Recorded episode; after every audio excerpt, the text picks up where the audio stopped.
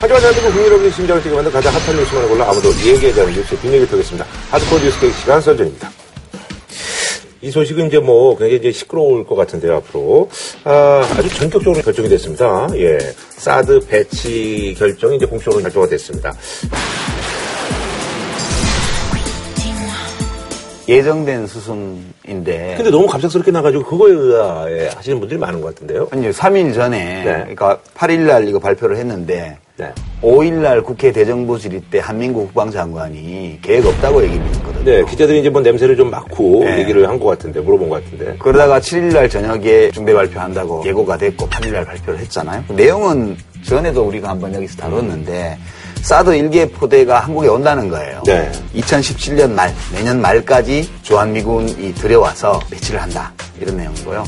그 다음에 결정 과정은 7일 날 NSG 국가안전보장회의가 청와대에 서집이 되어서 거기서 전격 결정을 했고 배치 비용 무기값 이런 거는 주한미군 무기니까 미군이 해결하고 우리 장소 제공하는 우리는 장소 제공하는 거고 그 다음에 장소는 이미 결정돼 있는데 아직 발표는 안 발표는. 아직 안 하고 있다. 뭐 이제 세 군데 얘기 나오는데 뭐 거기가 또 아니라는 얘기도 있고 그러더라고요. 아니, 정부가 사드는 주한 미군의 무기다. 음. 첫 번째. 두 번째, 그래서 우리가 사드의 부지 매입을 하는 것을 못한다 이거예요. 미군 부지든 우리 부지든 기존의 그 우리가 소유하고 있는 군사 기지를 이용을 하겠다는 새로 이제 땅을 사서는 이제 못한다는 얘기죠. 첫 번째는 예. 이 레이더망에서 나오는 이 전자파에 대한 시민단체의 반발이 많은데 인구가 많은 그동안에 나왔던 칠곡이니 음승이니 원준이 하는 부분은 다 피하겠다는 거예요. 그래서 전년 새로운 동남권 군사 기지인데 그것이 동남권에 찾은 이유가 중국 러시아와의 관계도 생각을 해서 하는 겁니다. 뭔가 하면 지금 이게 폭이 120도거든요. 폭이 120도라는 말은 사실이 레이더망을 360도로 택하는 걸 줄여서 여기까지만 하겠다 하는 걸 지난번에 약속을 했고 그래서 중국과 러시아의 반발을 최소한으로 할 수 있도록 그렇게 하기 위해서 지금 동남권에 지금 부지를 찾은 거예요. 지금까지 정부가 북한의 핵미사일을 방어하기 위해서 우리가 사드를 배치해야만 한다. 이 주장을 계속 해왔어요. 그런데 지금 수도권 방어는 포기를 하고 수도권의 주로 공격 대상인 장사정포나 방거리 스커트 미사일은 이 사드가 방어하는 것이 아니라 패트리어트, 3가 예. 방어를 하겠다. 이걸 요번에 명확히 했습니다, 정부가. 그러면 지역을 어디? 아, 지역이요? 네네. 지역 저는 경북 쪽을 찍어요. 아니, 그런데 경북에는 정치 적으로 굉장히 부담을 많이 가지고 있다. 이- 뭐 지금 유승민 예. 의원, 뭐 최경원 의원 예. 이런 분들이 다 이제 자기 그 나는 다 반대다. 나는 그것도 웃겨요. 이 사람들이 굉장히 큰 정치인이 되려고 애를 많이 쓰는 분인데 왜 이렇게 지역 이기주의에 빠져 있을까? 왜 자기 그 자기 지역이 안 된다는 특별한 이유가 없어요. 저는 우선 이 지역 문제 관련해서는 새누리당 국회의원들이 각성해야 된다고 봐요. 국익을 위해서 사드 배치 적극 찬성했으면 유승민 의원, 뭐 최경환 의원 그러면 우리 지역구에 해주세요. 이렇게 해야 답이지. 국가적으로는 사드 도입해야 되고 나는 적극 찬성이라 해놓고 우리 동네는 안 돼. 자, 그럼 이거는 또- 진짜 공직자 자격도 없는 거고요. 두 번째. 그러고요. 박근혜 대통령이 오늘 대구 K2 군비행장이랑 대구 공항 이거를 묶어가지고 이전하는 방안을 추진하겠다고 발표를 했어요. 제가 추측하기에는 대구에 가까운 쪽에 가는 거예요. 정부 입장에서는 동남권 신공항이 김해공항 확장으로 확정이 돼버리고 나서 워낙 반발이 아, 심하니까 안 좋으니까. 왜냐하면 여기다가 사, 사드까지 갖다 놓는다 그러면 이게 뭐 밥상은 안 차려주고 혐오 시설만 갖고 오냐 이렇게 되니까 그거 빼고 이제 이거. 그거에 대한 무마용으로 미리 이거를 한 거라고 봐요. 그래서 경북 지역으로 갈 가능성이 상당히 높지 않냐. 저는 그렇게 봐요. 경북 지역으로 갈 가능성이 상당히 높지 않냐. 수도권 방어는 사드가 방어하는 것이 아니라 패트리어 패트리어트 3가 방어를 하겠다. 성주 주민들이 사드 배치 결정에 항의하기 위해 국방부 청사에 모였습니다. 한민보다 빨리 와라! 주민들의 항의가 거세지자 판민구 국방부 장관이 모습을 드러냈습니다. 제가 제일 먼저 그 레이더 앞에 서서 전자파를 이것이 위험이 있는지 없는지를 제 몸으로 이렇게 직접 시험해서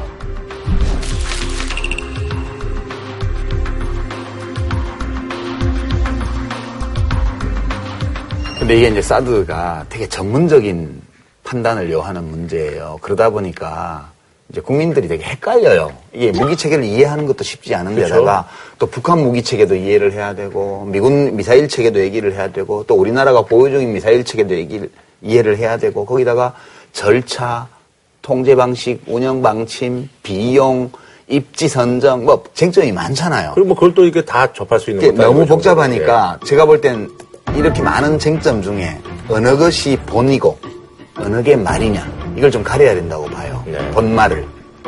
제일 첫 번째로 중요한 거는 필요한가라는 문제라고 저는 봐요. 우리 유공 개인의 의견은 어떻습니까? 그 저는 중국의 왕이 외교부장의 발언 중에 보면요. 표현이 이래요. 한국의 안보 수요를 초월한 무기다. 여기 이번에 한. 얘기죠. 예, 이번에 예, 한 예, 얘기요. 이번에 그러니까 한 얘기. 이 사드라는 것은 대한민국의 안보 수요를 충족하기 위한 측면보다는 미국의 안보 수요를 충족하기 위한 무기라는 거예요. 물론 미국의 안보 수요의 일차적인 목적을 둔 무기라 하더라도 우리의 안보에 도움이 되면 갖고 있어도 좋죠. 아니 그런데 내가 왕에게 묻고 싶어요.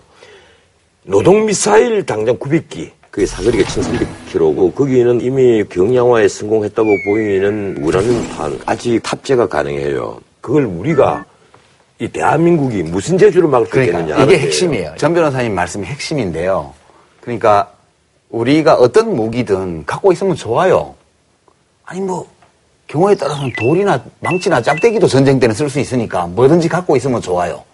근데 무기를 보유하는 데는 비용도 따르고 또 그로 인해서 생기는 불이익도 따르기 때문에 꼭 필요한 만큼의 무기를 보유해야 된다는 거예요. 제 생각은. 근데 이 사드는 우리가 이미 이름에서도 알 수 있는 것처럼 종말 단계 고고도 지역 방어예요. 그러니까 종말 단계라는 거는 미사일을 쏴서 발사, 상승, 비행, 네. 그다음에 하강이잖아요. 그럴 때 하강 단계에서 요격하는 미사일이에요, 이게. 이것도 있으면 좋아요. 왜냐하면 낮게 오는 거는 페이트리어트로 하고 좀 높게 오는 거는 이걸 하면 좋은데 문제는 이게 한국의 안보 수요에 꼭 필요한 것이냐. 사실 북한에서 이 단거리 미사일로 우리가 수- 수도권을 공격한다 그러면 2분이에요, 2분. 2분 안에 포착해서 추적해서 요격해야만 돼요. 그러니까 이 사드는 탈락. 예. 예, 단거리 미사일에는 대책이 없으니까 페이트리어트를 해야 되는 거예요, 그거는. 그거 장거리인데, 약간 노동 미사일 같은 사거리 1300km짜리. 평안북도하고 함경북도에서 예. 서는 이런 걸로 이제 서울을 공격한다 이러면 300km가 안 되는 거리인데, 북한이 어떻게 쏠 때만 우리가 요격할 수 있냐면, 박격포 스타일로 쏠 때만 되는 거예요. 이거 보면, 사실 사드는 북한이 적어도 한반도를 공격할 때 쓸 무기에 대응하는 거로는 효용이 되게 낮아요. 그러니까 이제 왕이 부장이 제가 뭐 중국 편을 드는 게 아니라 이번에 대해서 인정하시는 거예요? 객관적으로 아니요, 아니요. 객관적으로 볼 때 설명을 하기 위해서. 왕이 부장이 니들이 북한이 실질적으로 대한민국을 공격하는 무기에 대한 대응 무기라면 자기들도 양해를 할 수 있는데 이거는 그거 아니지 않냐? 그러면 그게 아닌 하- 한국의 안보 수요를 초과하는 레이더를 가지고 있는 2,000km까지 가는 이 무기를 한반도에 한다는 거는 곧 미국의 중국과 러시아를 견제하려는 미국의 안보 수요에 부응하기 위한 무기이니 한국 정부가 나서서 이거를 하는 거는 우리 친구라고 생각했는데 이는 아니지 않냐? 이 얘기를 하는 거니까 이 점이 제일 중요하다고 저는 보는 거예요. 예. 북한이 지금 보유하고 있는 노동 미사일 900기, 전부 다 북한 북부 압록강하고 두만강 네. 부근에 있습니다. 그건 기본적으로 사거리가 1300km예요. 이건 이 수직으로 상승을 합니다. 상승을 해서 비행을 해서 그 수직으로 떨어지는데 발사 명령을 하면 김정은이가 발사해라 명령을 하면 3분 안에 발사 체계를 갖춰서 발사를 하도록 되어 있습니다. 네. 근데 보통 비행해서 오는 시간이 날라오는 시간은 불과 5분 한 40초 걸립니다. 그래서 명령에서 도달하는 시간까지 서울까지 한 8분 한 30초에서 8분 40초 정도. 그럼 실령 요격이 가능하다 하더라도 패트리트 3 갖고는 서울 상공에서 때릴 수밖에 없는 거예요. 그럼 만약에 거기에 이 소형 원자탄 이런 걸탁 얹어 놓으면 우리가 그 피해를 훨씬 맞아요. 가령 용산유석을 맞춘단 말이에요. 맞추면 맞추는 순간에 용산 밑에 60만이 즉시 죽고 그리고 바로 120만이 죽는 걸로 이렇게 시뮬레이션 결과가 나와요. 그리고 한 달 안에 수도권 전체 비폭이 되어서 수도권에는 전부 다 다 이 원폭 피해자가 나오는 거예요. 그럼 사드는 북한에서 때릴 수 있다는 얘기예요? 사드는 올라가서 50km에서 150km 요 그러니까 사이에 때리거든요. 전제가 핵폭탄을 장착한 장거리 미사일을 서울을 공격하기 위해서 북한이 이렇게 쏜다는 아니, 가정을 할 때만 아니, 그게 의미가 있는 아니, 거예요. 굳이 핵폭탄이 아니어도 북한은 만약에 전쟁이 벌어지면요 자기들이 제대신으로는 우리를 이기기 힘들어졌어요. 우선 그 기름이 없어요. 걔들은 비행기를 띄고 싶다 항공유가 없단 말이에요. 그래서 비대칭 무기를 사용을 해야 되는데 이 비대칭 무기 중에 대표적인 게 미사일이거든요. 부산 미사일 이런 걸 비롯해서 노동 미사일까지 전반적으로 미국으로도 쏘고 우리를 향해서 쏘고 뭐 북한은 이판사판이니까 막고 쏠거 아니에요. 이걸 막으려면 사전에 그 징후를 알고 기지를 선제 타격할 수 있으면 좋은데 그것이 한계가 있잖아요. 그래서 피해를 줄이기 위해서는 낙하를 하는 순간 그 정도까지는 타격이 가능해야 되거든요. 그게 사드란 얘기예요? 그걸 막는 방법이 사드밖에 그러니까 현재로서는 없다는 네, 거예요. 그러니까 이제 사드를 필요성을 주장하는 분들은 그렇게 하는 거고 네네네네. 이제 제 생각은 그게 정상적인 상황에서 우리가 필요한 무기가 아니라는 건데 네. 문제는 이런 거예요. 우리가 논의를 하다 보면 북한과의 전쟁 상황을 가상해서 무기를 비축하기 시작하면 지금 우리 대한민국 한반도가 어떻게 됐냐 하면 전 세계에서 유일한 신냉전 체제로 와버렸어요. 지금 제가 불만을 가진 거는 사드가 완전 쓸데없다든가 무슨 우리가 미국의 무슨 군사 식민지라든가 이런 주장을 하는 게 아니고요. 미국 사람들은 여기 전쟁 벌어가지고도 자기들 안 죽어요. 우리는 여기 그 전쟁 벌어지면 전쟁 이겨도 그냥 반신불수되는 거예요. 대- 민족 전체가. 그러면 우리가 지금 집중해야 되는 거는 어떻게 남북 관계를 관리해서 이렇게 비싼 무기를 안 사와도 되는 상황으로 가느냐를 해야 되는데 그게 아니고 지금은 북한은 김정은 체제 돌아서 김일성 시대로 돌아갔고 대한민국은 박근혜 정부 들어왔고 박정희 시대로 돌아갔어요. 지금 남북 관계는 1970년대로 회귀했어요. 피차간에 이 50년 전으로 돌아가서 군비 경쟁을 하는 쪽으로 한반도가 가버렸어요, 지금. 북한은 그러니까 여기 사드 배치한다니까 잠수함 발사 예, 함대 네, 미사일. 삼대 쐈죠. SLBM 니네 그거 바- 배치해도 우리 이거 잠수함으로 가가지고 사드 레이더에서 싹보수만 쏘면 니네 못 막아 이렇게 위력 시위 하잖아요. 그게 이 확장적 군비 경쟁이잖아요. 이렇게 지금 사회가 가고 있는 거예요. 그러니까 민족이 망하는 길로 가고 있다니까요. 지금 저는 이거가 잘못됐다고 보는 거예요. 사드가 문제가 아니, 아니에요. 아니, 그런데 네. 유판서의 말씀은 중대한 오류가 있습니다. 그 오류가 뭔가 바로 양비론이에요.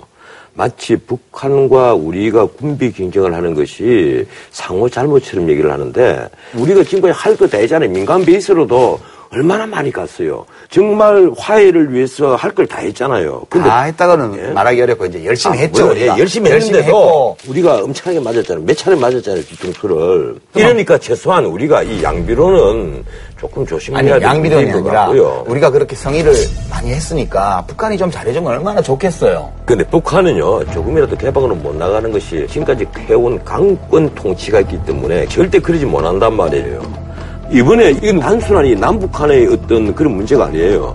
중국은 동북아에 있어서 중국 패권주의, 이걸 사실 한 5년 전부터 공식적으로 추구하고 있습니다. 미국은 경제력이 많이 줄어들면서 이제 연합을 해서 패권을 놓치지 않으려고 해요. 그리고 러시아가 군사 패권 강화로 해서 일종의 동북아에서 패권을 놓지 않겠다는 거예요.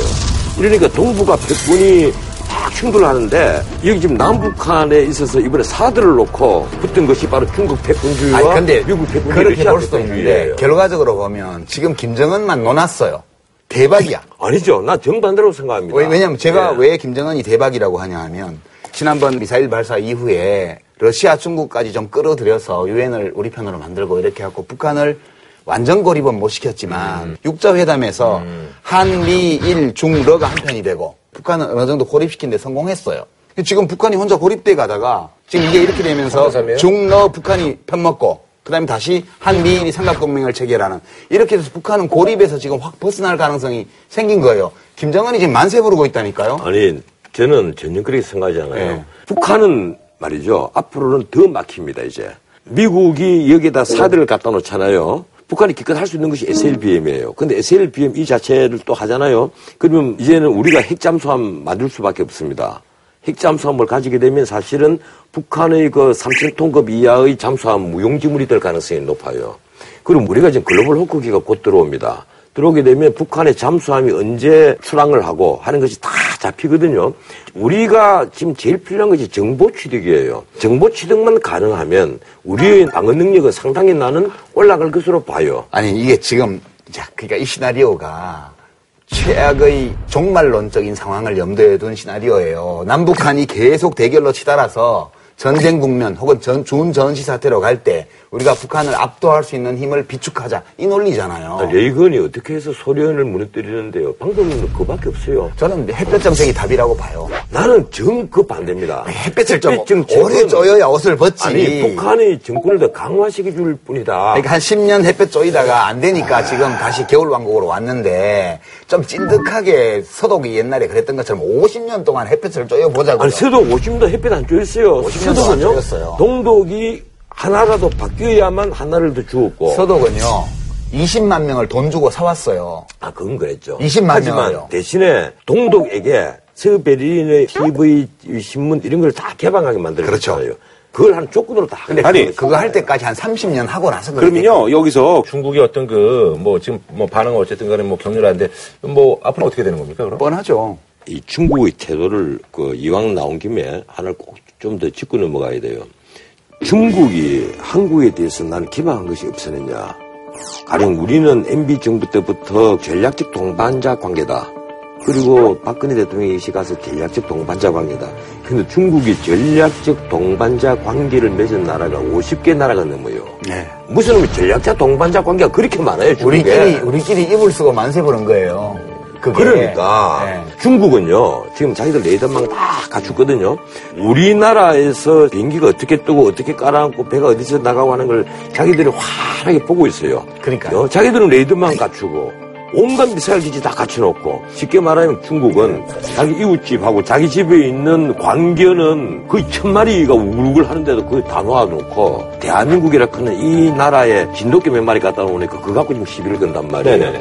솔직히 말해서 이 모든 원인이 뭐예요? 우리가 막루 외교를 해도 그런데도 북한을 중국이 저를 하지 않고 특히 최근에는 시진핑이 노골적으로 이제 그 북한의 김정은을 가까이 하려는 이런 모습을 보인단 말이에요. 이번에 국무위원장이 된 것도 중국이나 비호가 없었으면 할 수 없었다고나 봅니다. 그러니까 우리가 현실을 똑바로 봐야 되는 게 뭐 중국과 북한의 관계가 불편하다, 북한이 말썽부려서 중국도 입장 곤란해졌다, 이제 옛날 같지 않다 이런 얘기 우리 언론에 많이 보도되잖아요. 우리가 미국과 한국이 혈맹인 것처럼 북한하고 중국 관계도 완전 혈맹이에요. 이게 일시적으로 서로 간에 충돌이 있고 이렇다 하더라도 우리 기대처럼 중국이 북한을 왕따시켜가지고 어떻게 하기를 바란다거나 이런 것들은 저는 예, 난망한 거라고 봐요. 그 물론 알죠. 그6.25 전쟁을 중국에서는 항미 원조 전쟁이라고 부르고 그렇죠. 거기서 그 모택동의 아들도 전사를 하고 예, 평, 평덕회 아들도 네, 거기서 전사했죠. 예. 네. 이랬으니까 그러한 어떤 실명 관계로 이해는 하는데 중국이 솔직히 말해서 그동안에 북한의 핵 무장을 그리고 핵 고도화를 그리고 미사일을 저렇게 계속 발전시키는 것을 눈 감아주지 않았으면 북한이 저렇게 할 수 있었겠어요? 아니, 그러니까 if는 소용이 없다니까요. 국제 관계에서 이러지 않았더라면이라는 전, 가정은 아무 소용이 없고요.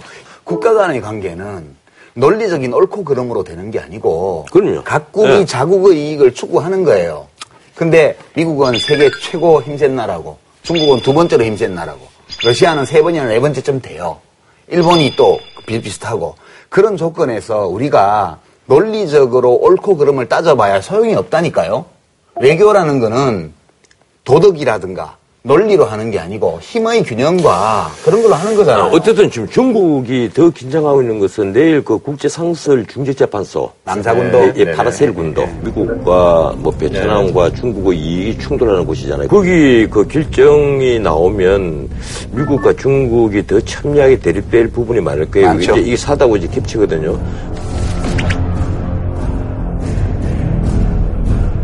지금 중국이 우리에게 반발하는 거예요. 엑스밴드 레이더거든요. 그 우리가 그걸 110도로 줄이겠다. 그리고 최대 한 600km만 보는 걸로 한계 설정하겠다. 그걸 누가 믿어요? 아, 이렇게 계속 주장을 했잖아요. 아니, 그건 미군 무기인데. 아니, 아니, 이렇게 설득을 하잖아요. 아, 평시에는 한국 공군 작전사령관이 통제를 하는. 아니라니까요. 그건 지금 국방부 장관이 그렇게 대답을 했는데. 아, 국방부 장관 이제 얘기를 일단 믿읍시다. 아니 그게 아니고 이거 우리 규정을 봐요. 한미 상호 방위 협정에 따르면 무기를 반입하고 반출하는 거는 미국의 권리로 돼 있습니다. 명시돼 있어요.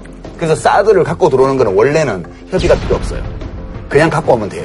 그런데 왜 협의를 하냐 하면 그게 레이더라든가 이런 것들 때문에 한국? 정부 협조가 필요하잖아요. 부지도 협조가 필요하고 거주민들이 심하게 반대를 하면 어려움을 겪기 때문에 한미 간 협의를 하는 거예요. 그래서 우리는 아무 권한이 없어요. 이거에 대해서. 이 지금 한미 연합사 구조를 너무 잘 모르셔서 지금 하시는 말씀인데 자꾸 아무 권한이 없다고 얘기를 하면요. 그 자체가 말이 안 되는 거예요. 아니 뭐 청와대 서별관 이- 회의하면 아니, 그 회의예요. 청와대 이저 아니, 나와서 하는 거죠. 참모들도 상호 참모들이 서로 다 똑같이 배석을 하고 격렬한 토론을 합니다. 아, 그거는 주권 국가들 사이니까 모양은 취해주는 거죠. 아니죠. 이- 이- 저도 그 회의에 두 번을 참석을 해봤거든요. 근데 격렬하게 토론들을 해요. 아니. 내가 English를 잘 못하는데지만은.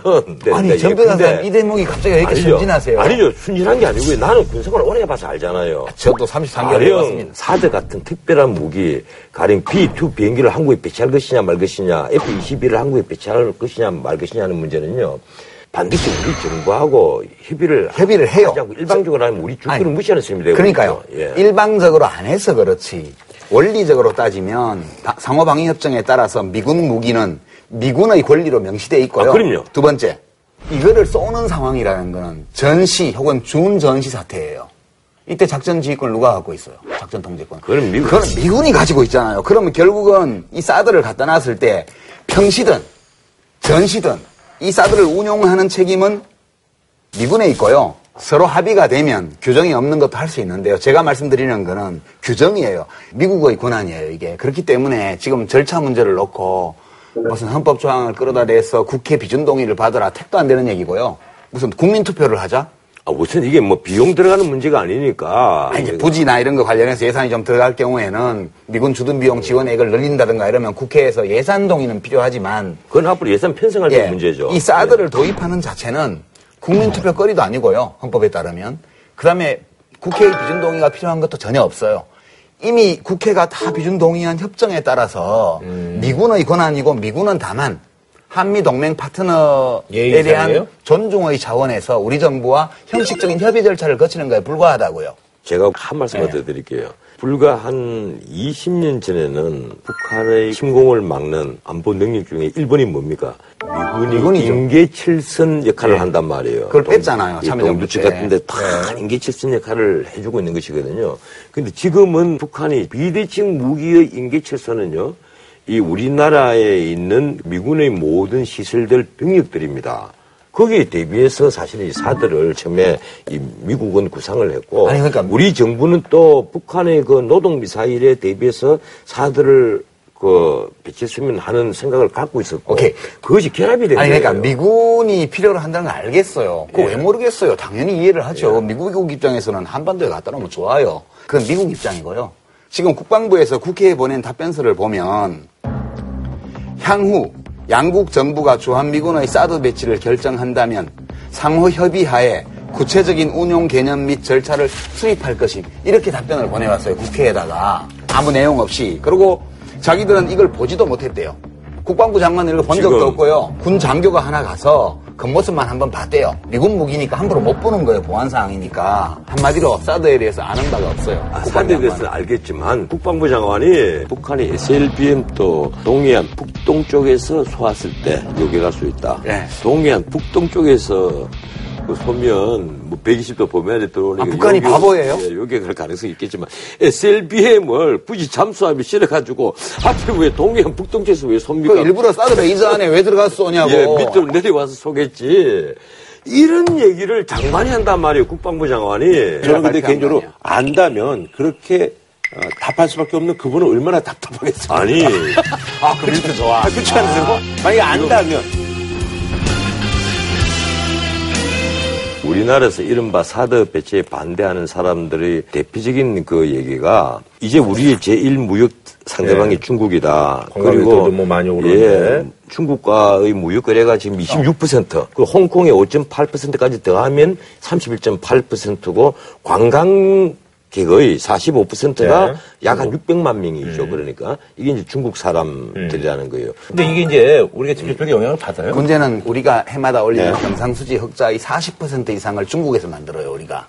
그러니까 이제 중국 입장에서는 뭐냐 하면 이런 거죠. 우리는 뭐 한국이 중국에 잘해줬다 이렇게 얘기를 하지만 그 사람들은 아, 한국 대통령 뭐 천안문 광장에 그때 뭐 열병치가 할때 위에 올려서 대접도 잘했고. 그걸 막루 네, 외교라고 막말로. 하는데 그러니까 그 중국 입장에서는 자기들이 한국에 대해서 우호적으로 했다고 생각했는데 한국에서 이렇게 하니까 미국이 어느 정도 의존하는 거는 인정을 하는데 계속 미국에만 의존할 거냐 이렇게 되니까 중국은 우리나라하고 달라요. 거기는 공산당 일당 독재 국가잖아요. 그렇죠. 그렇기 때문에 국제 무역 기구라든가 무역의 룰이 있는데 이거를 다 무시하고 보이지 않는 방식으로 예컨대 관광객의 한국 방문에 대해서 좀 통제를 한다든가 이런 가능성이 생기니까 당장 지금 화장품 회사라든가 이런 중국에 진출해서 돈을 많이 벌고 있는 회사의 주가가 사드 발표되자마자 바로 폭락을 했잖아요. 이제 이런 것들이 시장에서의 예측을 반영하는 거거든요. 그러니까 현실을 있는 그대로 보고 남북 관계, 한중 관계를 해야 되는데 지금 우리 정부가 하는 외교 정책을 보면 물론 외교부 장관이 얼마나 할 일이 없으면 뭐 평일날 오전에 무슨 백화점에 가서 옷이나 사고 그런지 그거- 모르겠는데 그거 우리 꼭 짚고 넘어갑시다. 이 발표하는 날이잖아요. 예, 사드 발표할 때요, 예, 사드 날. 발표할 때 그 11시 몇 분이었죠. 그 시간에 강남에 있는 모 백화점에 아, 신세계 백화점에서 쇼핑했다니까. 나는 그 말이 안 된다고 보는 게 자기가 워낙 일정이 바빠서 양복이 찢어졌기 때문에 그 수순 때문에 갔다. 그 백화점 7층에 가서 손수 몸의 옷 치수를 다 제거한 게 수순과는 전혀 상관이 없잖아요.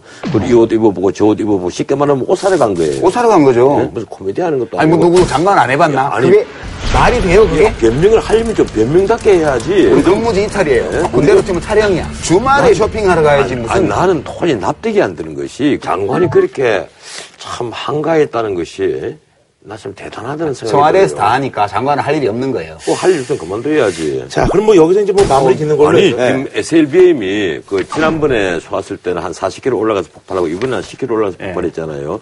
나는 이 SLBM이 만약에 2, 3년 내에 실전 배치가 정말 되어버린다면 그러니까. 핵잠수함을 반드시 가져야 그러니까 이렇게 되면 대한민국이 어떻게 돼요? 아, 지금 북한이 SLBM을 지금 계속 고도화시키잖아요. 그러니까 살살 꽈야죠. 살살 꽈가지고. 그거 하려니 그냥 비사대기한테 때리고 말지. 그 절대 이런 분은 대통령 시키면 안 돼. 나. 그만, 그만하시고 이제 넘어가시죠. 예. 아, 이 중대한 얘기를 하는데 뭐 중대한 넘어가지, 얘기라도 넘어가지. 이거는 좁히지 않아요. 그러니까 얘기하는 거 아닙니까? 예.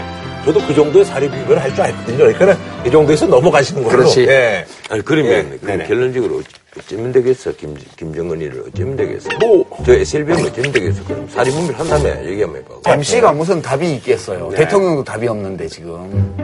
이거 참 SLBM에 대해서는 그러니까 일단 이래- 우리도 핵 잠수함을 만들어야 된다는 거예요. 그러니까 우리 변호사님 같은 태도 때문에 전쟁이 나는 거예요. 인류 역사에 보면. 감정적으로 꼴 보기 싫으니까 저놈 없애야 돼. 이렇게 하면 전쟁밖에 안 남아요. 제게 권력을 100일만 주십시오. 간단하게 정리하겠습니다. 국회에서 바로 탄핵 들어와요. 국회도 해산해버려. 없앱시다. 100일 동안만. 예, 뭐 이제 뭐 마무리를 뭐 지시는 아마 거예요. 한줄 논평 어떻게 하겠어요? 이 복잡한 문제를. 그리고 뭐 지켜보는 걸로. 아니, 한줄 논평 해야지. 아, 하십시오, 하십시오. 아까 내가 얘기했잖아요. 미친 개는 몽둥이가 약이다. 자기 집 미친 개 두고 옆집 진돗개 나무란다. 자, 알겠습니다. 자, 다음 소식으로 넘어가도록 시진핑 듣고 계십니까? 안 들어요. 한국말 몰라요. 알아도 뭐 이거 보겠어요. 예. 예. 자, 다음 소식은요. 이거는 아마 볼 수도 있을 것 같아요. 이 당사자가요. 예. 진경준 검사장, 상장, 비상장 주식을 뭐 해가지고 먼저 120억 대박 쳤다고 뭐 이렇게 해서 얘기가 나왔는데 이분 얘기 좀 해야 될 것 같아요. 예. 자, 그래서 이번에 준비한 주제 120억 주식 대박. 그 어려운 걸 진경준 검사장이 해냈습니다. 했습니다. 예. 이게 사실 이제 그 문제가 된 게 이제 지난 3월이었는데요. 이분이 이제 검사장으로 승진을 하면서 공직자 이제 재산 공개를 했는데 그 전에 이제 이거를 미리 좀 알 수 있잖아요. 그래서 그 전에 이제 주식을 처분해가지고 그래서 이제 120억 대 차익을 얻은 게 문제가 됐었죠. 예. 이분이 한 제일 큰 잘못은 공직자 재산 신고를 해야 되는 지위의 관계 잘못이야. 이렇게 해먹었으면 저도 그런 생각을 했어요. 승진하기 전에 빨리 사표를 내고 돈을 챙겨야지. 어쩌자고 이거를 재산 공개를 해. 근데 옛날에 그런 쪽에 이제 좀 밝으신 분들은 승진을 일부러 좀 안 하시는 그런 경우들이 종종 있어요. 아니, 예. 두 번째 잘못은 거짓말을 정말 음. 들통나기 쉽게 했다. 처음에 그 2005년 6월 달에 넥슨 자금 4억 2,500만 원을 빌려서 빌렸다기보다는 깨놓고 말해서 얻은 거지. 넥슨의 김정주가 그 회사원으로 야 저게 어 김민일 이름 좀 해줘라 이거예요. 이게 자기 돈이라고 그랬잖아요. 예. 그거란 말이에요. 처음에는 매입 대금은 내가 가지고 있던 돈이다. 이렇게 얘기를 했다가 이내 공직자 윤리위에 내 돈과 처가에 빌린 돈, 이 돈으로 산 것이다. 그게 거짓말이었죠. 거예요. 그리고 실제 그 과거의 흔적을 보니까 2005년 6월달에 매입을 하고 10월까지 그때 돈을 상환을. 했어요. 그리고 이거 이것이 그 다시 그 넥센 재팬 일본 증시에 상장을 하지 않습니까? 그러면서 대박이 난 거죠. 2011년 12월에 상장을 했고 2015년 그 상장 그 3년 만에 80만 1,500주 전량을 매도를 했는데 이것이 120억 대박으로 갖고 온 거예요. 하자마자 올 3월 25일에 공직자 재산 공개를 했고 문제가 되니까 4월 2일 날 사표 제출을 했고 5월 17일 날 공직자 윤리위가 징계 요구를 했어요. 그러니까 사표는 예, 수리가 안된 예, 거죠. 그래서 지금까지는 이 진경준 검사장이 완전 콘에 몰려가 있는데 법무부가 과연 자기 손가락을 자기 칼로 자를 것이냐 하는 문제입니다.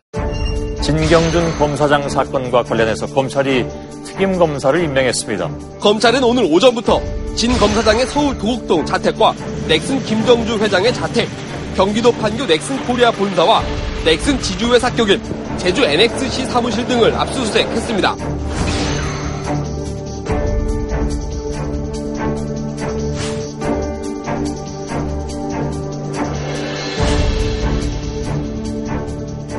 근데 이 문제는 그러면 뭐 때문에 김정주가 어 그렇게? 됐겠느냐 하는 걸 우리가 봐야 되잖아요. 단지 네. 대학 때 친구다. 그것만 알 거란 말이에요. 네, 네. 그 찾아보니까 2003 년도. 이 2003년도부터 이 몇 차례나 음. 이 김정주 회장과 넥슨을 비호를 한 혐의가 있다는 거예요. 네, 혐의가. 마치 승비가 어? 배밭에서 가끔을 고쳐서는 네. 고침해서는 안 되는 것처럼 가끔만 고치면 것이 아니라 이게 가져가서 들어가지고 이 안에 뭔가를 넣고 집어쓴 전 흔적이 있다는 거예요. 김정주 장학생 이런 거 저는 아니에요? 김정주 넥슨 회장이 진경준 검사장의 검사 시절부터 오래된 스폰서라고 봐요.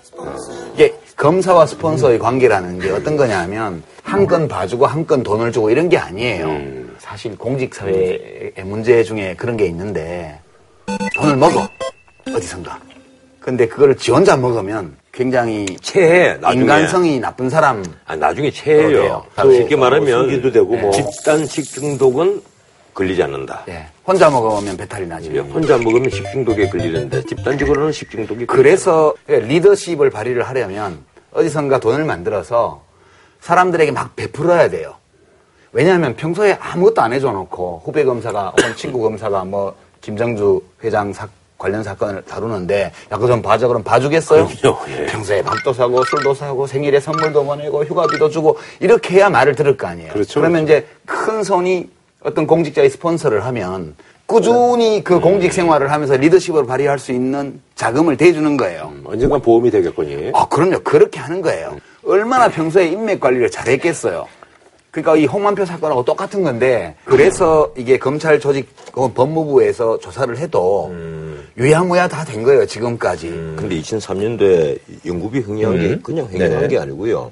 업무상 횡령, 업무상 배임 횡령, 그리고 그게 병역법 위반까지 배워보니까. 검찰에서 수사를 되게 매 했던 모양이에요. 그런데 어떻게든 다 무혐의가 돼- 돼버렸어요. 공교롭게. 예. 근데 이 수사검사가 또 하필이면 진경준 검사장 대학 동기예요. 동기, 예. 그리고 이 진경준 검사장이 대검의 미래기획단장일 때 그 메이플 스토리 라고 하는 유명한 게임. 애들 엄청 좋아하는 게임 있어요. 서버 해킹으로 무려 1,320만 명 개인 네. 정보가 유출이 됐단 말이에요. 이것도 말씀하신 대로 다 덮어줬어요. 음. 근데 더 큰 문제는 바로 바다 이야기예요. 네. 이 바다 이야기에서 그 넥슨이. 이 프로그램을 개발하는 엠버스트라는 회사에 돈을 3억 8천만 원을 네. 투자를 해서 사실은 엠버스도 프로그램 만들도록 진두 지휘를 했잖아요. 그런데 싹 빠져나와 버렸어요. 네. 투자금 회수도 문제가 하고, 터지기 전에. 예. 그러니까 바로 한 달 전에 특별수사팀 꾸려지기 직전에 수사금 회수하고 빠져버린 거죠. 그때 법무부 검찰국에 바로 감찰과의 진경준 검사장이 있었단 말이에요. 그런데 이런 거 저런 걸 지금 다 꼭 마치 덮으려 하는 것 같아가지고 쉽게 말하면 지금 공소시효 운운하고 있거든요. 10년. 예, 이 공소시효가 사기냐 혹은 그 이 특경법에 해당되는 배임 횡령이냐 하는 문제인데 뭐 큰 걸 보더라도 10년밖에 안 돼요. 근데 2005년 6월 달에 돈의 주식을 받은 것 이걸 범죄로 본다면 10년이 지나버렸잖아요. 네. 벌써 예. 지금 7월 달이잖아요. 네. 어, 그런데 그게 아니고 나중에 딱 보니까 네, 팔았더라고요. 예, 이걸 파고 넥슨 재팬 주식을 딱 취득하고 쉽게 말하면 주식을 바꾼 거예요. 그렇죠. 예. 넥슨 재팬 주식을 취득한 게 11월 달이에요. 네네네. 어? 아직 5개월 남았 예. 이러니까 기간이 있는 거예요. 근데 이제 진경준 게이트가 왜 아직까지도 제대로 안 밝혀지고 뭐 윤리조사위원회에서 뭐 유야무야하고 뭐 감찰팀에서 유야무야 됐냐면 저는 추측하기를 이런 거예요. 규제 권한을 재량껏 행사할 수 있는 공직일수록 스폰서가 달라붙기 쉬워요. 근데 이 스폰서가 서로 모르는 관계에서 한 건 봐달라고 돈을 갖다 줄 수가 없잖아요. 그러니까 이 사업가들 경우에 이런 게 가능성이 있는 사람을 일찍부터 관리를 해요. 그래서 우리가 영화 뭐 부당거래나 내부자들이나 이런 게 많이 나오잖아요. 그게 보통 사람들은 봐주세요 하고 돈 찔러주는 걸로 생각하지만 우리의 부정부패는 이미 고도화돼 있어가지고요. 아주 똘망똘망하고 행정고시 합격해서 공무원 연수원에서 연수받아서 성적대로 부처 선택해서 막 갈 때 그때 벌써 보여요. 저 사람은 차관까지 갈 사람, 저 사람은 국장까지 갈 사람 이런 게 막 보인단 말이에요. 그러면 다 묘직으로 갈 사람들을 돈 많은 기업이 있는 데서 관리해요. 처음에는 뭐 친척이나 동창이나 가까운 지인을 통해서 슬금슬금 접근해가지고 이렇게 해서 이 네트워크 또는 유착 관계가 너무 뿌리 깊게 우리 사회의 권력기관에 지금 들어가 있다는 것을 보여주는 빙산의 일각. 근데 이 스폰서가 아니었냐 하는 우리 그 유판서의 추정이 왜 일리 있는가 하면 사실은 이 진경준 검사장의 차량이 하나의 네, 증거가 차. 됩니다. 네. 제네시스라는 아, 제네시스. 차가 원래 이게 제네시스도 있고 예, 벤츠도 아니, 사람한테 받고. 넥슨 회사의 네. 그 리스였단 네, 말이에요. 법인 원용 리스. 리스 하는 차량이었는데 이걸 진경준 씨가 타다가 그걸 인수를 해갖고 다른 가족 이름으로 해요. 예. 그리고 벤츠 차량 역시 누군가에서 받아서 이걸 또 검찰청에 타고 다녔으니까 사진이 찍혔지. 어. 그러니까요. 그런데 제네시스 난그차 갖다 주면 그 말을 타요 그거 타면 자존심 안 상해요. 그러니까요. 그 비밀리에 타고 있으면서 얼마나 불안했겠어요. 그게 아니고 타면서 아, 내가 출세하기 진짜 잘했어 이런 것도 타고 막. 그렇게 생각했을까? 그렇게 생각하니까 그런 정말 사람이. 바보죠 그건. 바보가 아니고 그런 사람 많아요. 보죠. 근데 어떻든 이 진경준 그 검사장의 케이스 우리가 이걸 생각을 해야 됩니다. 이한 산은 뿌릴까? 하는 얘기. 아, 그럼요. 이한 산은 뿌릴까 말이에요. 빙산의 일각이에요. 들통나지 않았겠지만 검찰, 경찰 이런 힘 있는 그 조직 말고 가령 행정부 공정이라든가 뭐 재경이라든가 아니면 복지위라든가 건설이라든가 어, 건설부라든가 이런 수많은 행정부에 쉽게 말하면 언제든지 대기업이나 돈 많은 사람이 관리하죠. 어, 예, 운명이 그릴 수 있는 데 있는 고급 간부들의 경우에 진경준 씨 이 한 사람 뿌리겠냐는 거예요. 그러니까 제가 본 공무원들 중에 어떤 공무원 이런 사람도 봤어요. 업계 사람들하고 전화 통화하고 차는 마시지만 밥은 절대 안 먹는 사람. 그리고 결혼할 때 완전 비밀리에 결혼했어요. 음. 그러니까 워낙에 음. 관리를 많이 들어오기 때문에 거기 걸려들면 자기가 공직자로서 자기의 사명을 할 수 없다는 판단을 했기 그, 그게 때문에 아니라 그 언제든지 위험에 노출될 수가 있어. 사무관 때부터 예. 아주 아주 악명 높아요 업계에서 절대 밥안 먹는 사람은 아니 그런데 어떻든 이 우리 공직에 그렇게 청렴 결백한 청백리들도 많이 많이. 있습니다. 그렇죠. 네. 난 많이 있다고 봐요. 하지만 이 생선 가게를 넘보는 고양이가 한두 마리겠으며 살찐 고양이들. 이그 저수지 물을 흐리는 미꾸라지가 한두 마리겠느냐는 거예요. 이분은 앞으로 어떻게 될까요? 글쎄요. 일단 지금 특임 검사가 네, 특임 검사죠. 임명이 예. 돼서 그 수사를 하고 있잖아요. 음. 이 특임 검사는 다 아시겠지만 검찰총장 에서 완전 독립을 네. 해서 수사를 하고 검찰총장에만 보고를 예, 하는데. 이 문제는 검찰총장이 언제든지 수사를 중단시킬 수도 있고 음. 사실상 이 검찰총장이 임명을 하는 것이니까 네. 검찰총장의 눈치를 완전히 안 볼 수는 없겠죠. 그렇죠, 그렇죠. 네. 검찰총장의 의지네요. 그게 이제 특임 검사의 한계란 말이에요, 이게. 근데 특임 검사가 어떤 국민이 납득할 만한 수사 결과를 내어놓지 않으면 이 역시 또 특별 검사 임명해야 된다. 지금 사법부나 준사법기관의 검찰을 흔드는 사건이 한두 건이었어요. 이게 지금 계속 누적이 되고 있단 아씨 말이에요. 도둑놈 잡으라고 검찰 조직 만들어 놓으니까 자기들이 도둑질하고 있으면 어떡하라는 얘기야 그러니까요, 참, 어, 답답하네요. 예. 한 줄로 부탁드리겠습니다. 노예는 언제든 돈으로 살 수 있다. 음, 무슨 말인가 하면 뇌물 받을 때는 자기가 상전이잖아요. 아, 보기 힘주고 뭐 이런 걸 갖고 왔어요. 이러면 챙긴단 말이에요. 딱 받아서 주머니 속에 딱 넣는 순간에 그때부터는 노예예요. 네. 그 노예는 언제든 돈으로 살 수 있다. 어, 저는 한 줄 평을 이렇게 하죠. 한 줄 평도 하기 싫다. 야, 정말 게으르다. 너무 사건이 지저분하니까 예, 알겠습니다. 아, 다음 소식. 대중들 아주 불쾌하게 만들었던 말, 말, 말. 교육부의 나향욱 정책기획관이 뭐 물론 이제 취중에 한 얘기라고 합니다만은 신분제를 공고히 해야 한다고 생각한다. 민중은 개돼지로 보고 먹고 살게 해주면 된다. 이게 뭐 이게, 이게 네. 핵심적인 두 내용이에요. 이게 사실은 저기 뭐 예전에 이제 뭐 18세기, 17세기 전제 무슨 뭐 군주제 때 뭐 나올 만한 그런 얘기가 어떻게 교육부의 어떤 그 정책기획관 입에서 나왔다는 게 참 놀랍네요. 예. 그런데 이분은 정말 그날 제정신이 아니었던 것 같아요. 제정신으로 한 말 같은데. 우리가 술 먹고 가끔 가다가 엉뚱한 소리를 많이 하잖아요. 그게 아니고 취중 진담이 나오는 특히 뭐. 두 분도 그렇더구만. 이 술 먹고 엉뚱한 얘기를 가끔 가다 하는데. 아, 저는 술 먹고 눈이 땡가랑해요. 내? 내 그날 중요한 얘기를 메모다 해놓았어 나도. 뭐 내가 노래 열 곡 한 거 갖고 그래 시비를 걸어 그냥. 그리고 올 신문에 다 나게 만들고. 저는 말로 안 하고 몸으로 했는데. 그렇지 몸으로 하셨고 나는 옆에 그냥 거대한 나무가 하나 있게 그 나무 밑에서 노래를 좀 했을 뿐인데. 네. 근데 어떻든 네.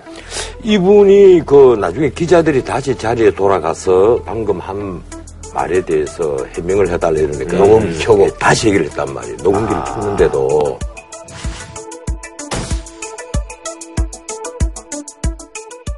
어? 그러니까 난 이분이 왜 이렇게 했는지 왜 스스로 단두대로 그래갔는지 이분이 근데 원래 저기 전력이라든지 이렇게 어떻게 되는 분이에요? 행시 출신이고 이해가 안 가네요. 예, 교육부에서 승승장구해 오는 사람이에요. 많은 사람이 앞으로 뭐 장관까지는 가지 않겠느냐 이런 일로 다 그 생각을 했는데 느닷없이 이런 일을 했으니까 근데 이제 저는 신분제 발언이라든가 네네네. 또는 뭐 민중은 개돼지로 보고 뭐 먹고만 살게 해주면 된다 이런 말은 이제 평소에 세상과 사람과 인간 관계를 바라보는 이 사람의 어떤 철학, 이론 이런 게 반영된 거라고 봐요. 음, 네네. 근데 저는 그거보다 좀 더 놀라웠던 발언은 그 구의역에서 음. 19살 청년이 컵라면 끼니 떼오면서 급하게 다니다가 스크린도 사고 나서 이제 세상을 떠났잖아요. 음. 네네네. 그건 얘기를 하면서 내 자식 일처럼 느껴진다 이런 말 하는 사람들에 대해서 그렇게 말한 건 위선이다. 어떻게 자기 자식처럼 느낄 수 있냐. 이 말 하고요. 그 뒤에 붙인 말이 이제 출발선상이 다른데 어떻게 같을 수가 있느냐 여기까지였어요. 그거 하고 두 번째는 뭐 미국도 보면 신분제 사회가 상당히 공고화되어 있다. 그러면서 흑인이나 히스패닉들은 위로 올라갈 생각도 안 하고 이런 얘기를 했는데 그럼 오바마 대통령은 뭐예요? 아니 그러니까 제가 좀 놀라웠던 게 세상을 있는 그대로 보지도 않고 또 우리가 지금 공감의 시대라 그러는데 사람이라는 게 누가 나하고 아무 상관없는 사람이라도 어떤 불행한 일을 겪거나 고통을 겪으면 연민이 생기고 공감을 느끼고 그 아픔에 같이 젖어들잖아요. 눈물도 흘리고. 그게 인간의 본성이라고 그러던데. 그걸 어떻게 내 자식 일처럼 느끼냐. 그, 그렇게 말하고 위선이지. 이런 말이 놀랍 죠, 제일 저는. 내가 처음에 10년에 나는 이 뉴스를 봤는데 네. 이게 대화록이 그 모 신문에 쫙 실리지 않습니까? 그걸 내가 읽고 나서 이 친구가 틀림없이 극좌파거나 아, 엑스맨. 아니 그 아니죠. 문자 그대로 자기는 개돼지에 속하는데 이 세상을 확 어, 뒤집어 버려야 되겠다는 극좌파에 속하거나 아니면 그 반대에 있는 선민주의자거나 아, 자기 1%가 예. 되려고 노력하고 있는 사람이래요, 자기가. 근데 그렇다면 이것도 아니고 저것도 아닌 기부주의자죠. 아니, 근데 우리 세 사람은 개돼지에 들어가요, 안 들어가요? 나는 이 친구의 분류에 의하면 그냥 개돼지 정도도 아닙니다. 개돼지 밑에. 나는 내 책 서문에도 적어 놓았어요. 나는 항상 이류였다. 그대는 인류에 속 끼어들려다가 빠진 이류지만 저요? 어 그렇잖아요. 장관 판사까지 했는데 그건. 아 옛날부터 당 상관에 올라가면 족보에 올라요. 그 대단한 거예요. 오늘 지금 국회에서 공식 사과를 하라. 이러니까 아마 오후에 오늘 국회에 나오면 좀 한방 얻어맞이 싶어요. 결국 고향 창원에 머물던 나 기획관은 오후에 재개된 회의에 출석했습니다. 나기획관 공무원 헌장 아시죠? 대답하세요. 공무원 네. 헌장 아시죠? 네. 국가에 헌신하고 국민에 봉사한다라고 문구가 있는데 알고 계시죠? 네, 그렇습니다. 시중 실수다 이렇게 이야기하면 술 취하면 아무 소리나 다 해도 되는 겁니까? 어떻게 이런 자세 가지고 고- 공직자로 당장 사퇴하세요. 들어가세요. 영화에 서 이런 대사가 나온다. 우리나라 사회가 미국처럼 점점 신분 사회로 포착화되어 가는 거 아니냐. 어차피 대중들은 개돼지입니다. 그럼 뭐하러 개돼지들한테 신경을 쓰시고 그러십니까? 국민들께도 정말 어, 저, 죽고 싶을 정도로 죄를 지었다고 생각합니다. 정말 죄송합니다. 네, 됐습니다. 들어가십시오.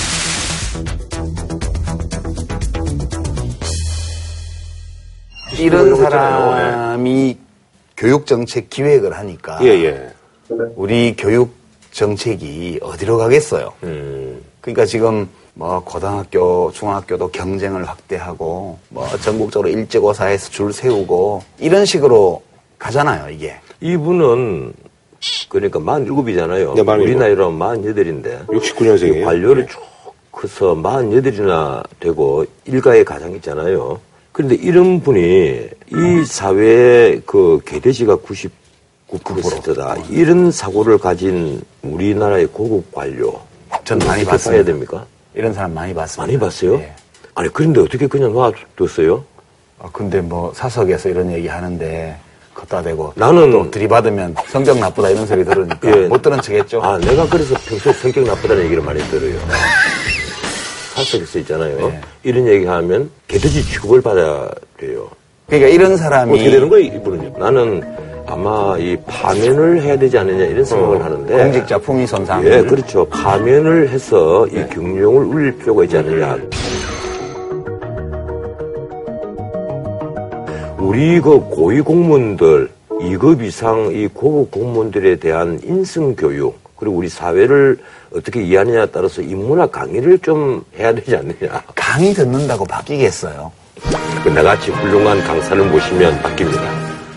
자, 다음에는요, 화제 발언이라고 할 수 있겠네요, 이거는요. 이명박 전 대통령이 박근혜 대통령에게, 아, 나보다 더 못한다라는 그런 얘기를 새누리당 의원을 만나서 얘기를 했었는데 두 분이 어떻게 된 건가요? 이명박 대통령의 목소리로 하면 이렇게 얘기했을 거예요. 저 생각해 보니까 박근혜 대통령 나보다 좀 못한다고 생각하는 것입니다.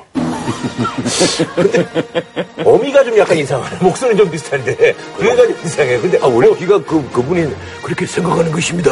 그렇게 생각한다고 나는 또 어, 생각하는 것입니다. 이야, 연구 많이 하시네요. 대단하시네. 왜 이런 말씀 하셨죠? 아니 정색하고 한 발언이라기보다는 아, 그냥 웃으면서요? 이제 이 발언의 분위기를 보면 소위 친이계 의원 중에 음. 지금 당대표 선거도 임박했고 하니까 누가 인사 같지 않겠어요? 음, 그렇겠죠, 예. 가서 이런저런 얘기 하다가 아, 우스갯소리를. 예, 요즘 지지율도 낮고 뭐 국정도 혼란스럽고 지금 민생도 어렵고 이러니까 얘기하다가 아니, 나도 잘한 건 없지만 내보다 더 뭐하는 것 같아. 음. 뭐 이런 식으로 얘기했지 않겠어요. 근데 그거를 나와서 옮기면 어떻게 해 이거를. 글쎄 말이에요. 막 그렇다 하다 한다 하더라도 MB도 박근혜 대통령이 참 잘한다고 생각하는 것입니다. 이렇게 얘기를 해야 되는데 이 사실 MB 정부는 5년 동안 생각하다가 망했잖아요. 뭘 생각하다 망해요. 아무 일이나 저지르다 아니 망했지. 영혼이 없는 정부거든. 이런 이 생각 저 생각 생각이 하도 많아. 그게 아니고 취임하자마자 4대강 해서 강을 쑥대밭으로 만들고 자원외교 한다고 돈을 갖다가 갖다가 퍼붓고 이래갖고 생각 없이 행동만 많이 해서 사고를 친 사대강에 거예요. 관문을 만들려고 하다가 그다 포기하고 봄만 만들고 말았습니다. 그렇게 생각하는 것입니다. 저는.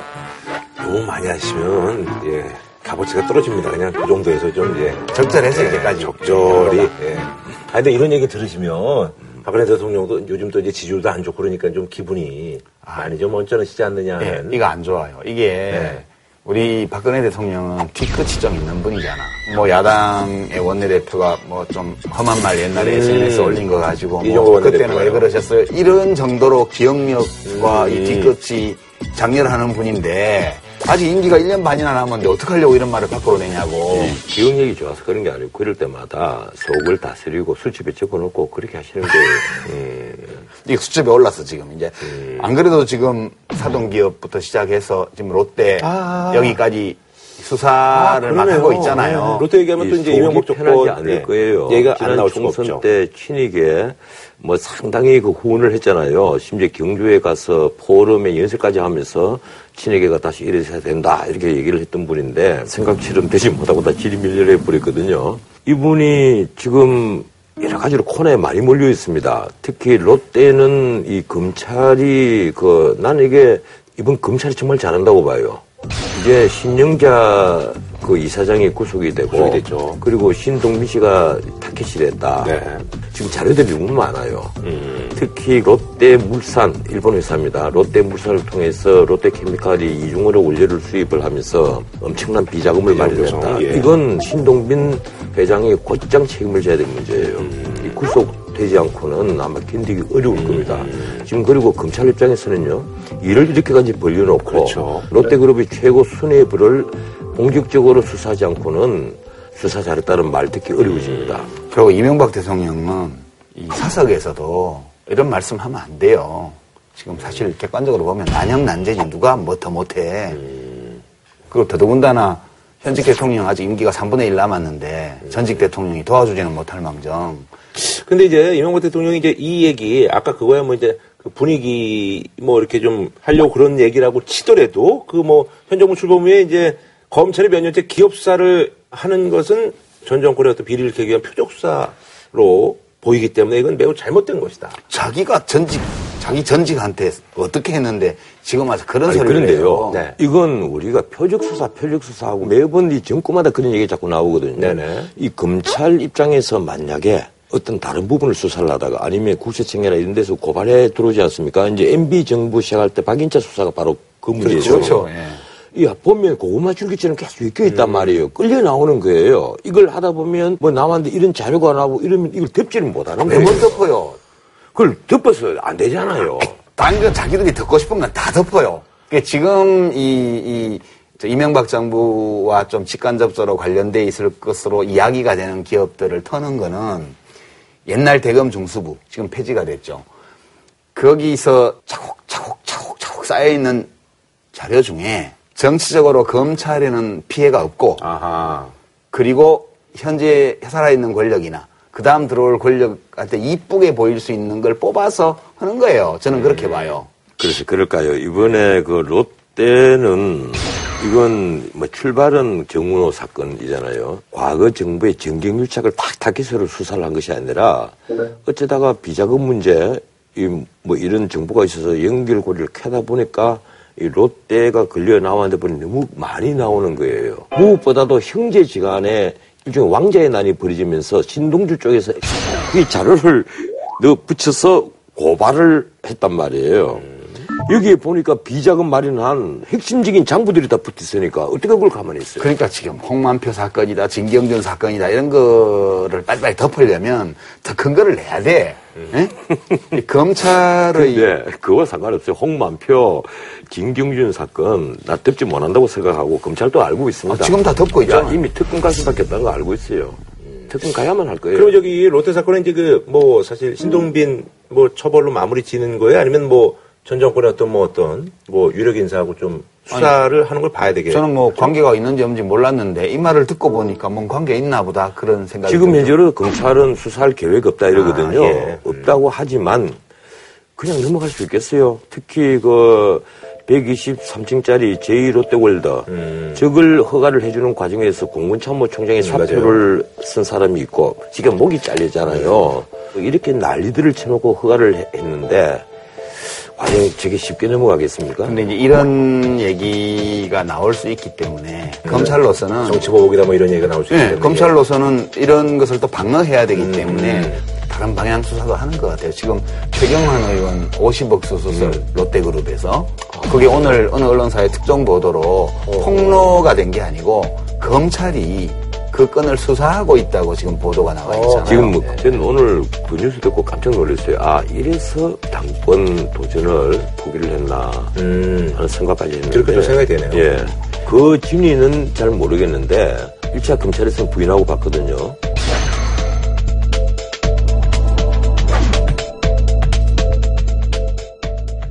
지금 틀면요. 안 틀리는 게 어디 있겠습니까, 우리나라에. 아직 우리나라는 이 시스템이 완비가 된 사회가 아니거든요. 이러니까 중간중간에 이 이물질들이 너무 많이 끼어 있는 거예요. 그런데 이 신동빈 회장 이 방송 혹시 보실지 모르겠는데 제가 하나 딱 아이디어를 드리겠습니다.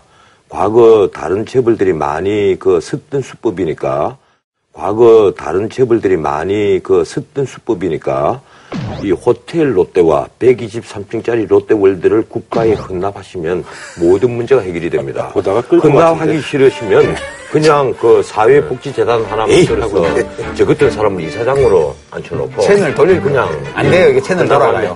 아니 그거 안 하면 되겠어요? 그렇잖아요. 그러면 감옥에 안 갈 수 있을까?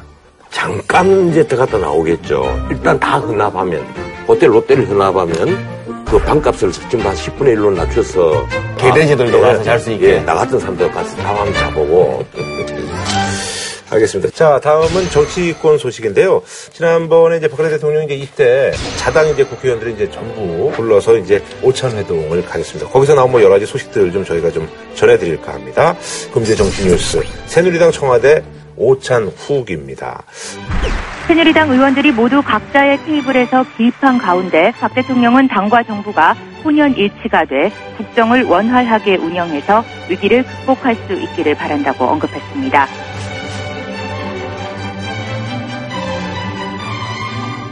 어쨌든 유승민 의원도 만나고 뭐 김무성 의원도 만나고 그런 시간을 가졌네요. 예. 이게 사실 어떻게 진행이 됐냐면 이렇게 테이블마다 다니면서 술도 한 잔씩 주고 덕담도 하고 이렇게 한 게 아니고 박 대통령은 헤드 테이블에 앉아서 네. 만찬 끝날 때까지 그냥 그 테이블에서 얘기를 나눈 거예요. 끝나고 나서 나올 때 네, 나올 때 대통령이. 먼저 문 앞으로 이동해서 그다음에 의원들은 버스 타고 나가야 되니까 줄 쫙 서서 인사하면서 나가는 이게 다였어요. 다였는데 126명을 악수하면서 인사 나누면 1인당 평균 36초야. 근데 한 사람 악수하고 나가고 다음 사람 악수하는 시간을 빼고 나면 평균에서 한 25초. 교대 시간 빼면. 그럼 25초에 뭔 그런 대화가 되겠어요. 그 래서 이혜훈 의원한테는 3, 4초. 분위기는 어땠습니까, 이번에? 어, 대통령님은 헤드 테이블에만 계속 앉아서 거기서 전혀 움직이질 않으시니까 예. 그 문을 나오는 그 문에 딱 대통령이 서 계시고 우리가 한 사람씩 문을 나올 때마다 이렇게 악수를 하고 이렇게 나왔습니다. 예. 그게 이제 대통령님을 본 3, 4초?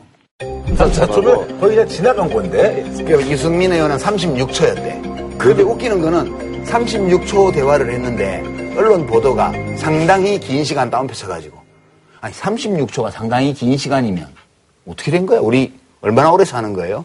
말이 돼 이게?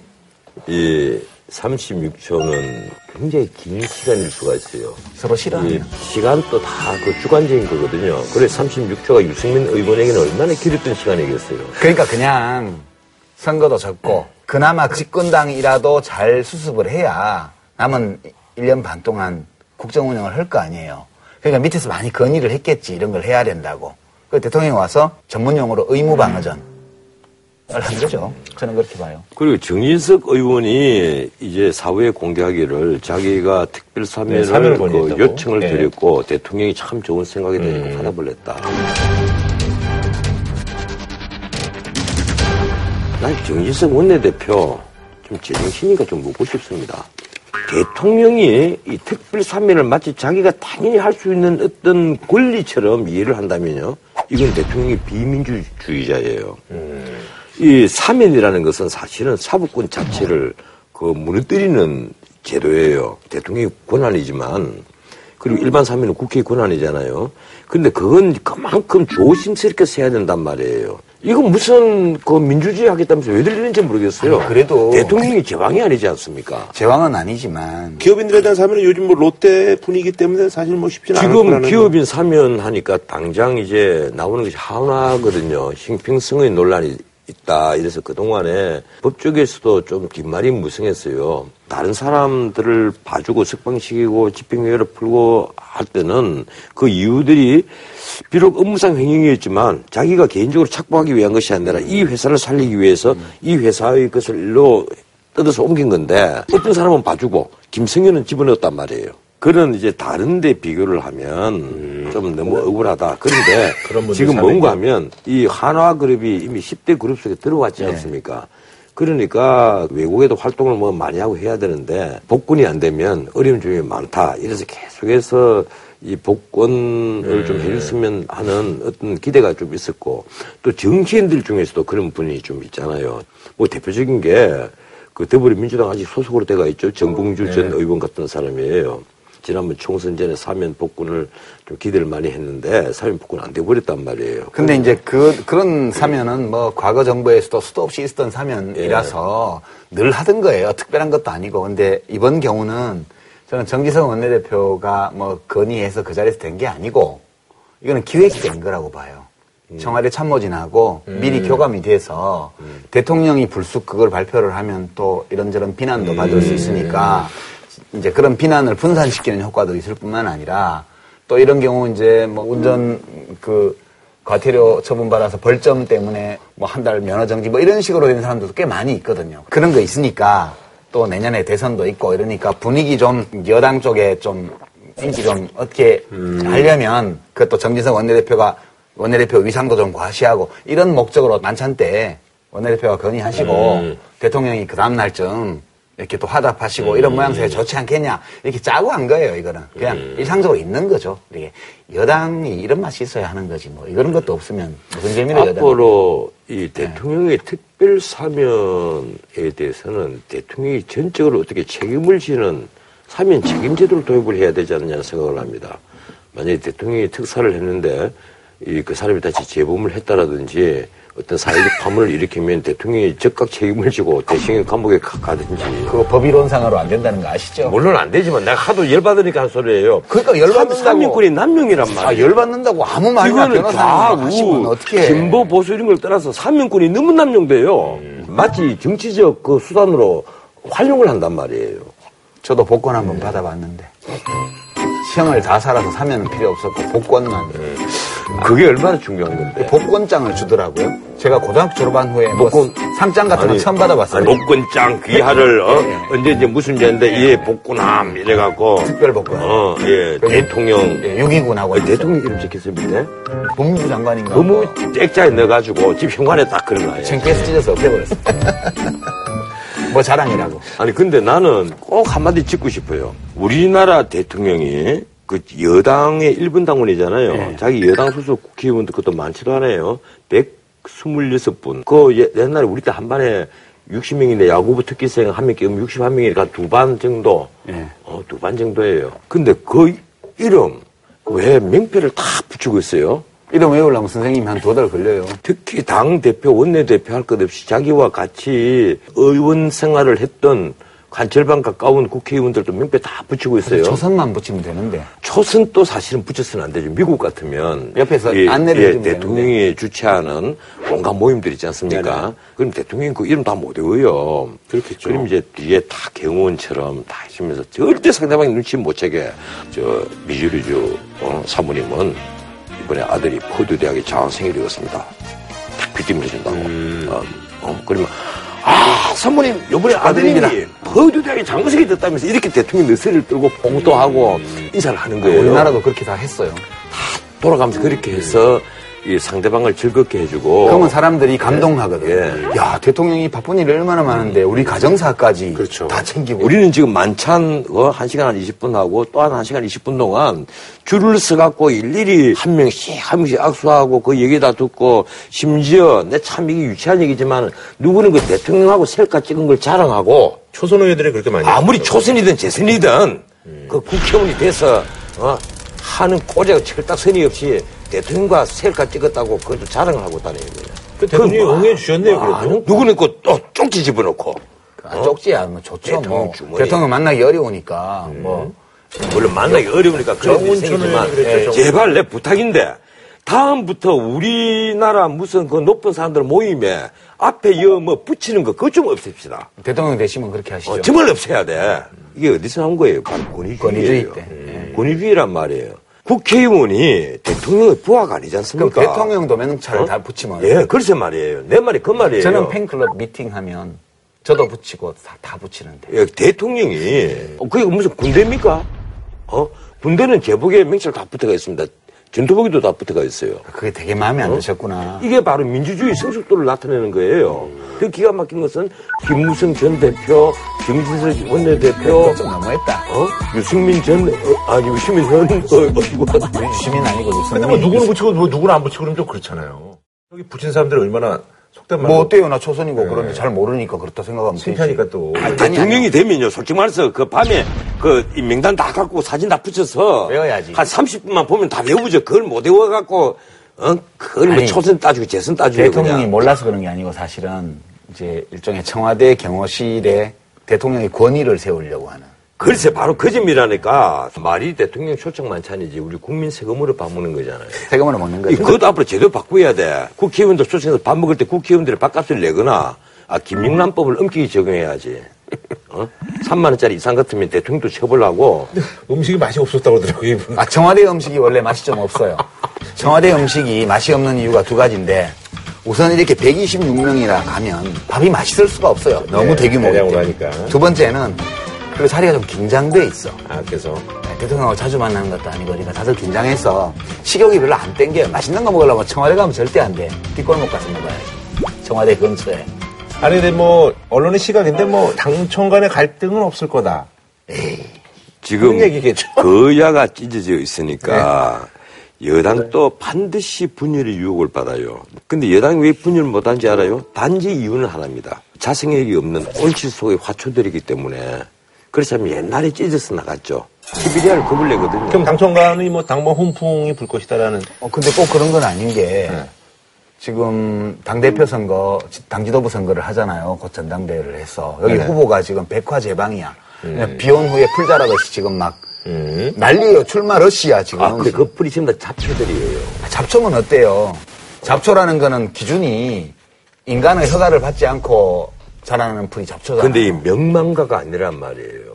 아, 그래도 우리나라 정치판에는 명망가라야 승부가 되는데 아, 이렇게 하면서 크는 다 거지. 고만 고만 고만 고만 하단 말이에요. 아니, 그럼 백설공주 없이 일곱 난쟁이만 있어도 뭘 하긴 해야 되잖아요. 그러니까 이제 지금 다 출마해서 친박, 비박 뭐 가릴 것 없이 후보가 되게 많잖아요. 네. 이 과정에서 좀 있으면 전당대회 과정에서 이 치고받고 하게 돼 있어요. 예. 그래서 서청원 그 의원은 꼭, 나오, 꼭 나올 것이다. 지금 친박을 친박을 대표해서. 그 리드할 만한 어떤 카리스마 있는 좌장이 없다. 근데 지금 서청원 최경원 의원은 이제 불출마 선언했으니까. 사실은 이게 고정 나이가 73살밖에 안 되거든요. 73살 밖에요? 예? 콘라드 아드나워가 73살에 직군해갖고 87까지 직군했는데 아니, 이제는 자기는 청춘이라고 생각하죠. 나이가 많아도 잘할 수 있는 사람이 있지만 나이가 많다고 다 잘할 수 있는 건 아니에요. 아니 내 직군 목표가 언제인지 알아요? 2030. 71세에서 75세 사이에 직군하는 게 목표예요. 아, 그럼 그리고 10년 대통령이 남았네. 돼서 그 다음에 황제로 등극한 다음에 넘어가야 되는 거예요, 또?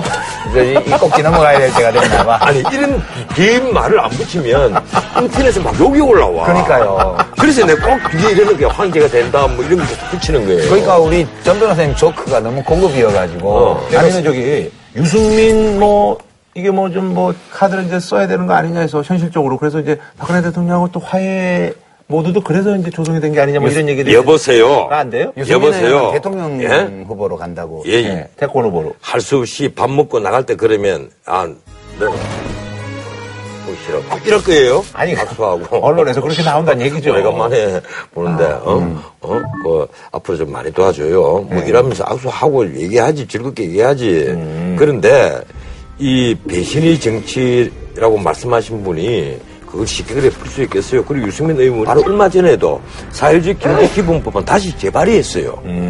그리고 대통령이 보기에 어? 영문이 그런데 아니 뭐 그런 얘기가 있어서 그런 시각이 있어서 그건 아니다. 아니 우리 박근혜 대통령이 뒤끝이 얼마나 센 분인데. 자, 그럼 뭐 이렇게 해서 이제 마무리 좀 해보려고. 한 줄로 평으로 이제. 네, 한 줄평 할게요. 예. 아, 오래 기다렸어. 네. 청와대 만찬 한, 한 줄평은 제가 언론에 대해서 할게요. 네. 제발 깍두기 한 접시 가지고 한정식 한 상 차리지 마세요. 아, 응?